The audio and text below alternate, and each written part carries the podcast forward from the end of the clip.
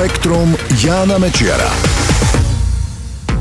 Ahoj, keď sa niekto usmieva, neznamená to, že je v dobrej nálade alebo je šťastný. Výrazy ľudskej tváre môžu byť veľmi zradné.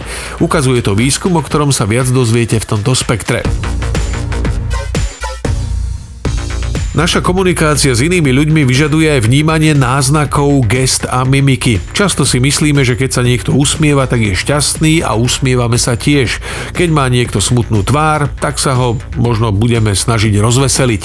Nový výskum Ohajskej štátnej univerzity však naznačuje, že výrazy tváre, mimika nie sú spolahlivými ukazovateľmi emócií. Skôr by sa vraj dalo povedať, že by sme nemali veriť ľudskej tvári. Vedci vytvorili počítačové algoritmy na analýzu ľudskej mimiky mimiky, potom skúmali pohyby tvárových svalov a porovnávali ich s emóciami. Vyšlo najavo, že takmer všetky pokusy o definovanie emócií na základe výrazu tváre dopadli zle. A nemýlil sa len program, ale aj ľudia.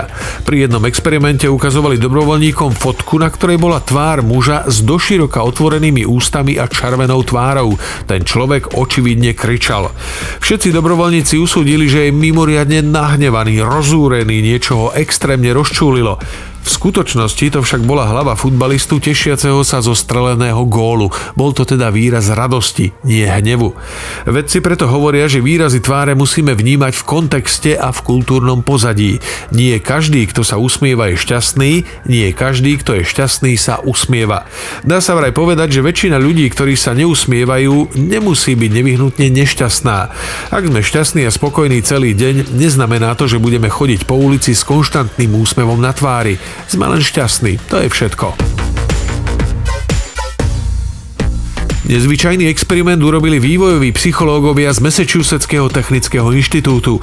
Nechali veľmi malé deti sledovať dospelých, ako sa márne snažia vytiahnuť z nádoby určitý predmet. Niekedy tá márna snaha trvala 30 sekúnd, inokedy 10. Potom dali deťom hudobnú hračku. Tie, ktoré sledovali dlhšie úpornú snahu dospelých, boli vytrvalejšie v pokusoch dostať z hračky nejaké zvuky. Vedci tak dokázali, že deti citlivo vnímajú informácie o tom, kedy sa tvrdá práca naozaj vyplatí platí. Ak teda rodičia chcú podporiť trpezlivosť a vytrvalosť, je dobré, keď deťom už v útlom veku ukážu, že niektoré veci v živote sú naozaj náročné. Po dopade asteroidu, ktorý prispel k vyhnutiu dinosaurov, sa život na Zemi pozviechal prekvapujúco rýchlo. Vyplýva to z výskumu vedcov z Texaskej univerzity Austin.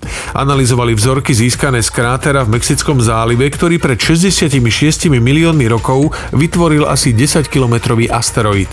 Aj keď následkom tejto katastrofy bolo najväčšie vymieranie na našej planéte za ostatných 100 miliónov rokov, vzorky ukazujú, že život sa na Zemi držal zubami nechtami.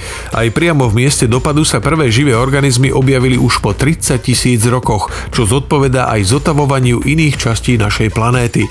Vzhľadom na rozmery katastrofy to bolo naozaj mimoriadne rýchle. Spektrum Jána Mečiara.